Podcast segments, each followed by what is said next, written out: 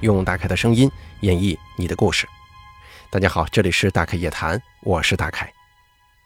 您或者您身边的朋友、家人经历过哪些离奇的怪事儿、匪夷所思的奇遇？或者说您身边发生过一些让人印象非常深刻的事件，您都可以写下来给大凯投稿，并随稿附上您的网名、年龄以及性别。咱们的投稿邮箱是一三一四七八三八 @QQ 点 com。那么接下来的时间呢，咱们一起来听一下今天投稿的朋友们都说了些什么。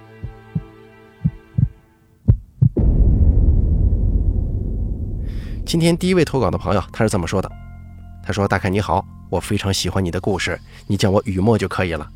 我来自内蒙古呼和浩特。下面咱们直接进入正题吧。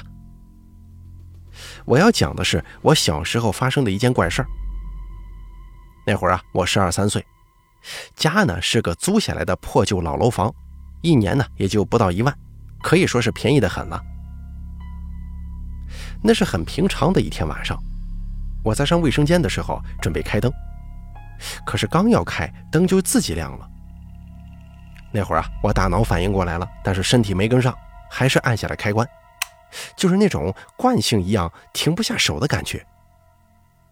中间间隔的时间很短，差不多只有半秒钟左右吧。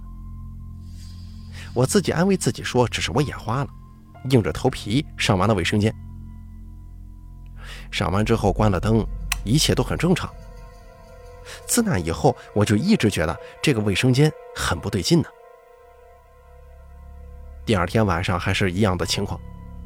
我意识到这不是我眼花，站在卫生间门口，尝试把手放在开关上，等着灯自己亮，可是什么都没发生。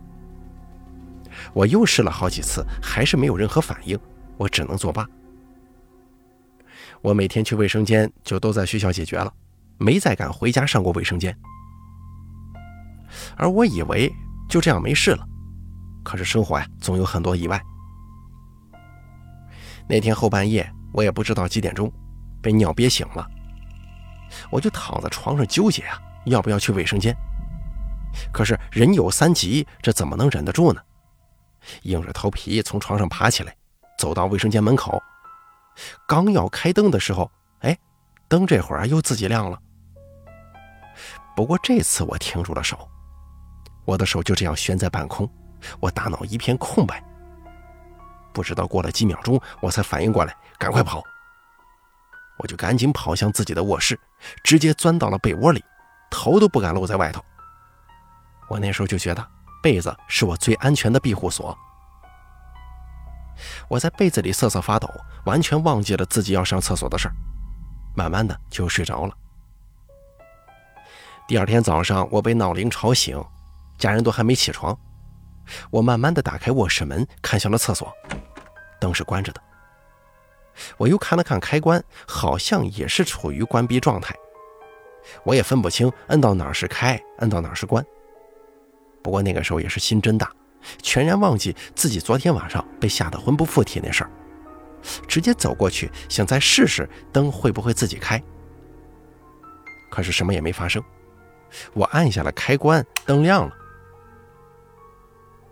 我走进去上了卫生间，出来的时候顺手把灯关了。等到家人起来送我上学的时候，我就问我的父母，他们有没有起夜上厕所？他们都说没有。我就跟他们说了昨天晚上跟之前发生的事儿。我爸跟我说，就是我半夜上厕所犯困了，出现幻觉了。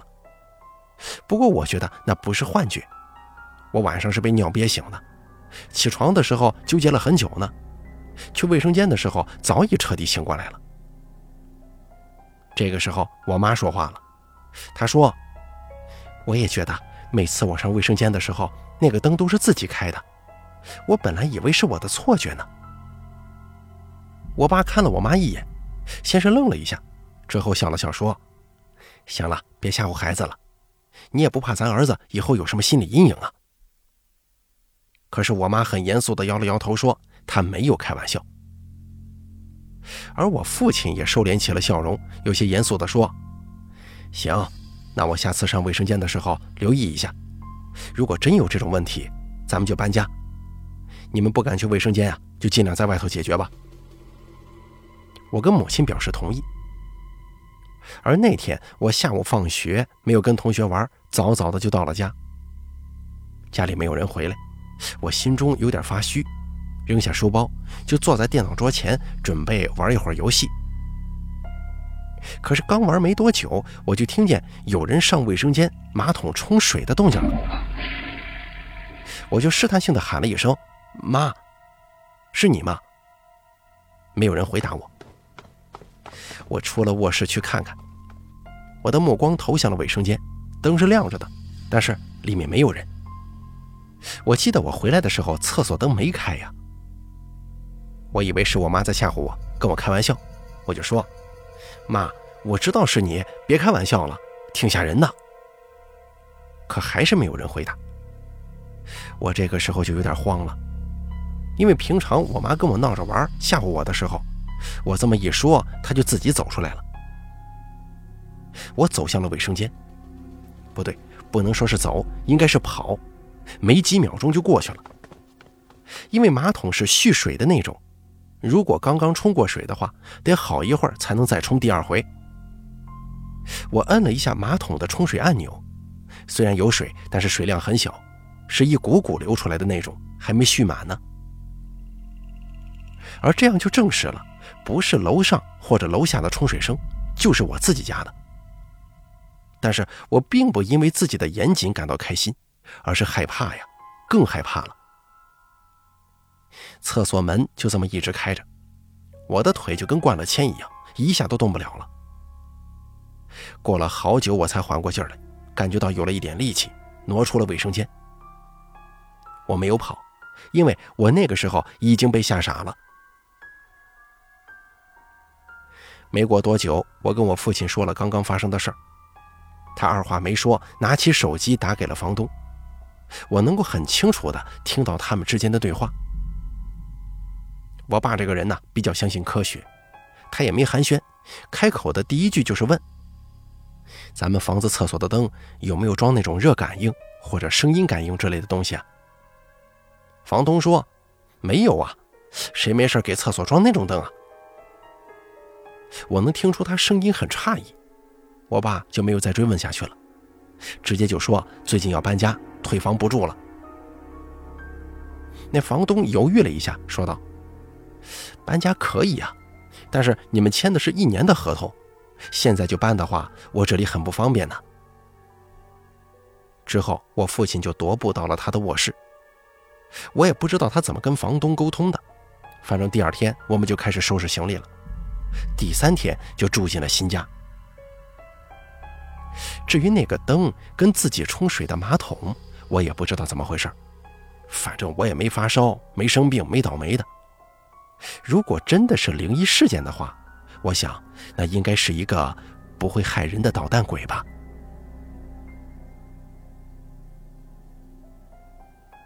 好了，第一位投稿的朋友，他的故事咱们就说完了。接下来咱们一起来听一下。第二位朋友的经历吧。这位朋友是这么说的：“他说，大凯你好，我很喜欢你的故事会，讲得非常好。我简单的来说一下我的故事吧。如果对节目有少许贡献，那就很高兴了。我是男性，八五年的，出生在苏北农村，自幼喜欢理科，研究生毕业，中共党员，是坚定的唯物主义者。”不过我年幼的时候啊，经历了一些奇怪的事情，一直解释不通。我这人天生胆子不大，但是很理性，学了这么多年习了，对一些鬼神之说嗤之以鼻。也经历过鬼压床，发烧的时候听到声音变得巨大，这些呢，我都自己找到了合理的解释。我经历的奇怪的事情都是在老家，老家是楼房，我有四个姐姐。我跟姐姐们住在楼上，父母住在楼下。我跟四个姐姐处于不同上学阶段，经常是一个人住在楼上。先说一说我经历的最奇怪的事儿吧。楼上有三间屋：堂屋、东屋和西屋。我当时住在西屋，进西屋呢需要经过堂屋。那会儿胆子小啊，晚上睡觉的时候，我都把堂屋跟西屋的门拴好。那天晚上半夜一点钟左右，我迷迷糊糊的听到门被敲了一下，不过我没在意，继续睡。可是刚要睡着，又听到一声敲门声。我爸妈一般都是不敲门的，直接喊，而且这个敲门声明显就来自我住的西屋的门。我打了个激灵，直接从床上就坐起来了。这是鬼呀，还是小偷啊？我很明白，即使蒙上被子也睡不着了。最恶心的是，敲门声是在西屋，而不是堂屋。从外面进来，先经过堂屋才能进西屋，门我都是锁好的。当时我的脑子迅速思考，就推敲是谁敲的门呢？肯定不是父母，父母在楼下，有事儿都是直接在楼下喊。鬼这东西我是不信的，难道说是小偷吗？这楼上也没有什么值得偷的东西啊！这么一想，肯定没法睡觉了。我胆子小嘛，也不敢开门去看看是什么。如果是小偷的话，那偷完东西赶紧滚吧。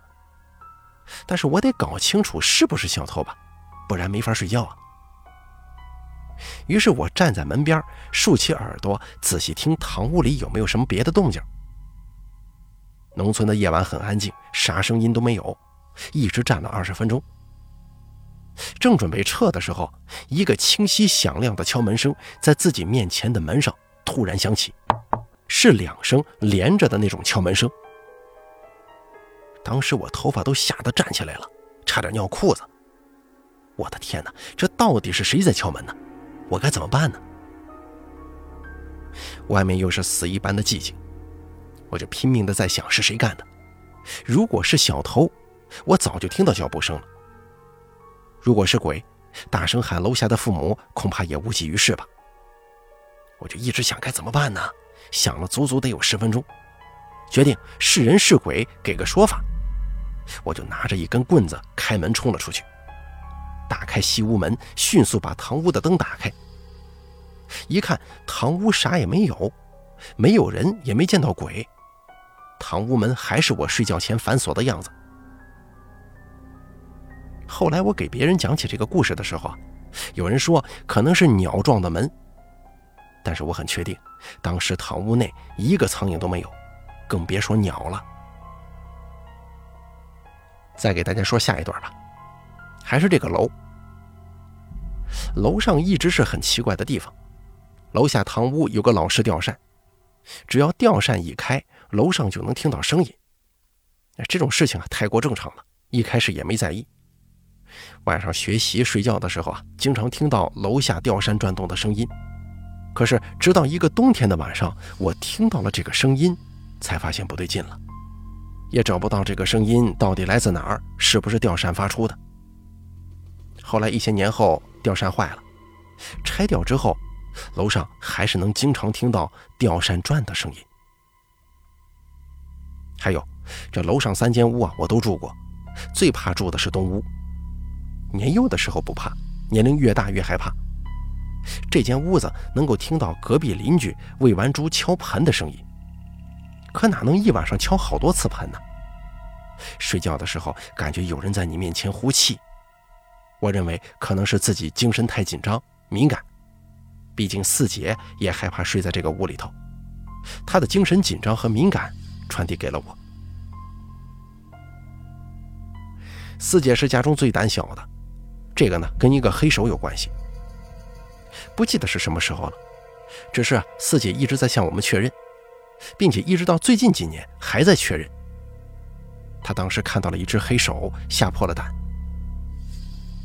那是白天，姊妹几个在楼上玩，四姐看到门口出现了一只黑色的手。事后，四姐一直在问我或者二姐看到没有。我那时候很小啊，没看到也没参与。二姐一直说是她拿着黑手套吓唬四姐，四姐还是不太信。这件事情对四姐影响很大，以至于后来一直很胆小。虽然年龄在增大，四姐这人呢一直神经很敏感，特别是上面提到的楼上西屋，她不敢住。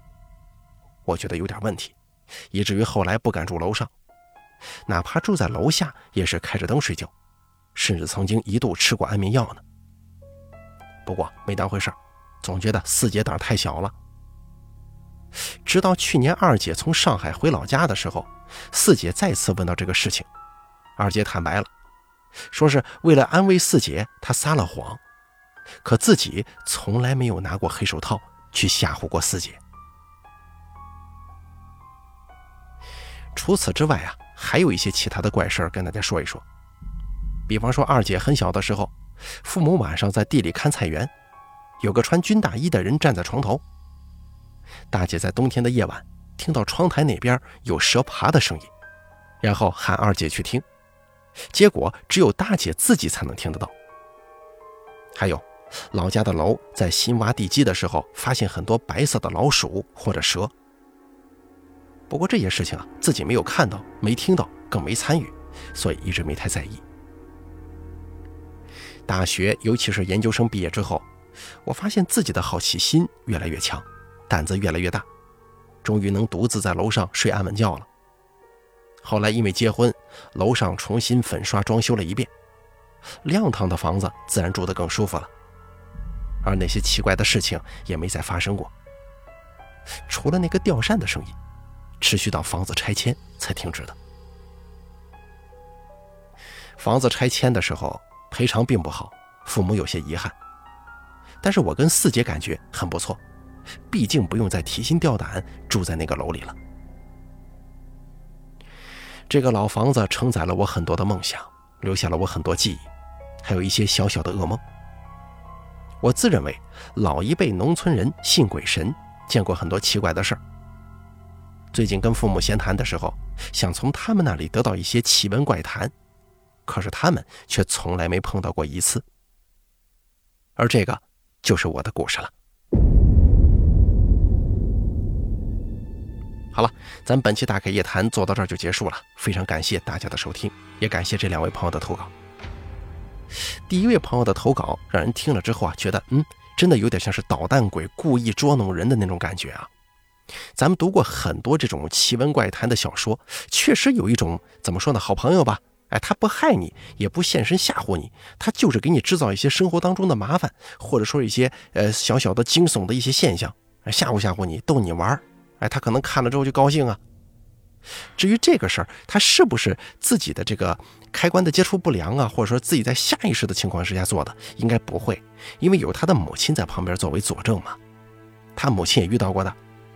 所以说，最后啊，这个父亲作为主导，哎，搬家了，这事儿就没了。还有咱们第二位投稿的朋友，他说的这些内容啊，基本上围绕着这个老房子啊，应该是老房子啊，发生的事情有很多。但是呢，这位朋友也说了，自己也并非是坚信一些呃有神论呐，或者说是啊信这些东西的，也有可能是一些自己没解释或者说没想到的一些现象而已。但是其中啊，有几个事情听着确实是蛮怪异的。你说这个吊扇只有夏天才开，是吧？但是冬天它这个转起来有这个动静是怎么回事呢？以至于到最后这个楼拆了，这个转吊扇的声音才没有的。这个事儿确实是够耐人寻味的。还有就是那个敲门的声音，大家可以想象一下，有一个东西或者说是啊某种鸟类或者说是某种好朋友，他已经在堂屋里敲这个里屋的门了。可以说是，就算有东西的话，那是已经进来了呀。这个蛮吓人、蛮惊悚的，你说呢？好了，咱们本期大开夜谈做到这儿就结束了。如果您也想给大开投稿，讲述您的一些奇奇怪怪的经历的话，请记住以下三个投稿方式：第一，关注大凯的微信公众账号“大凯说”，发送聊天信息给我；第二，加大凯的 QQ 投稿群四群五四六七六八六八四。把你想说的发送给群主，也就是打开我就行了。还有第三个最常用的投稿方式，把您的稿件发送到邮箱一三一四七八三八艾特 QQ 点 com，我在这儿等着您的投稿。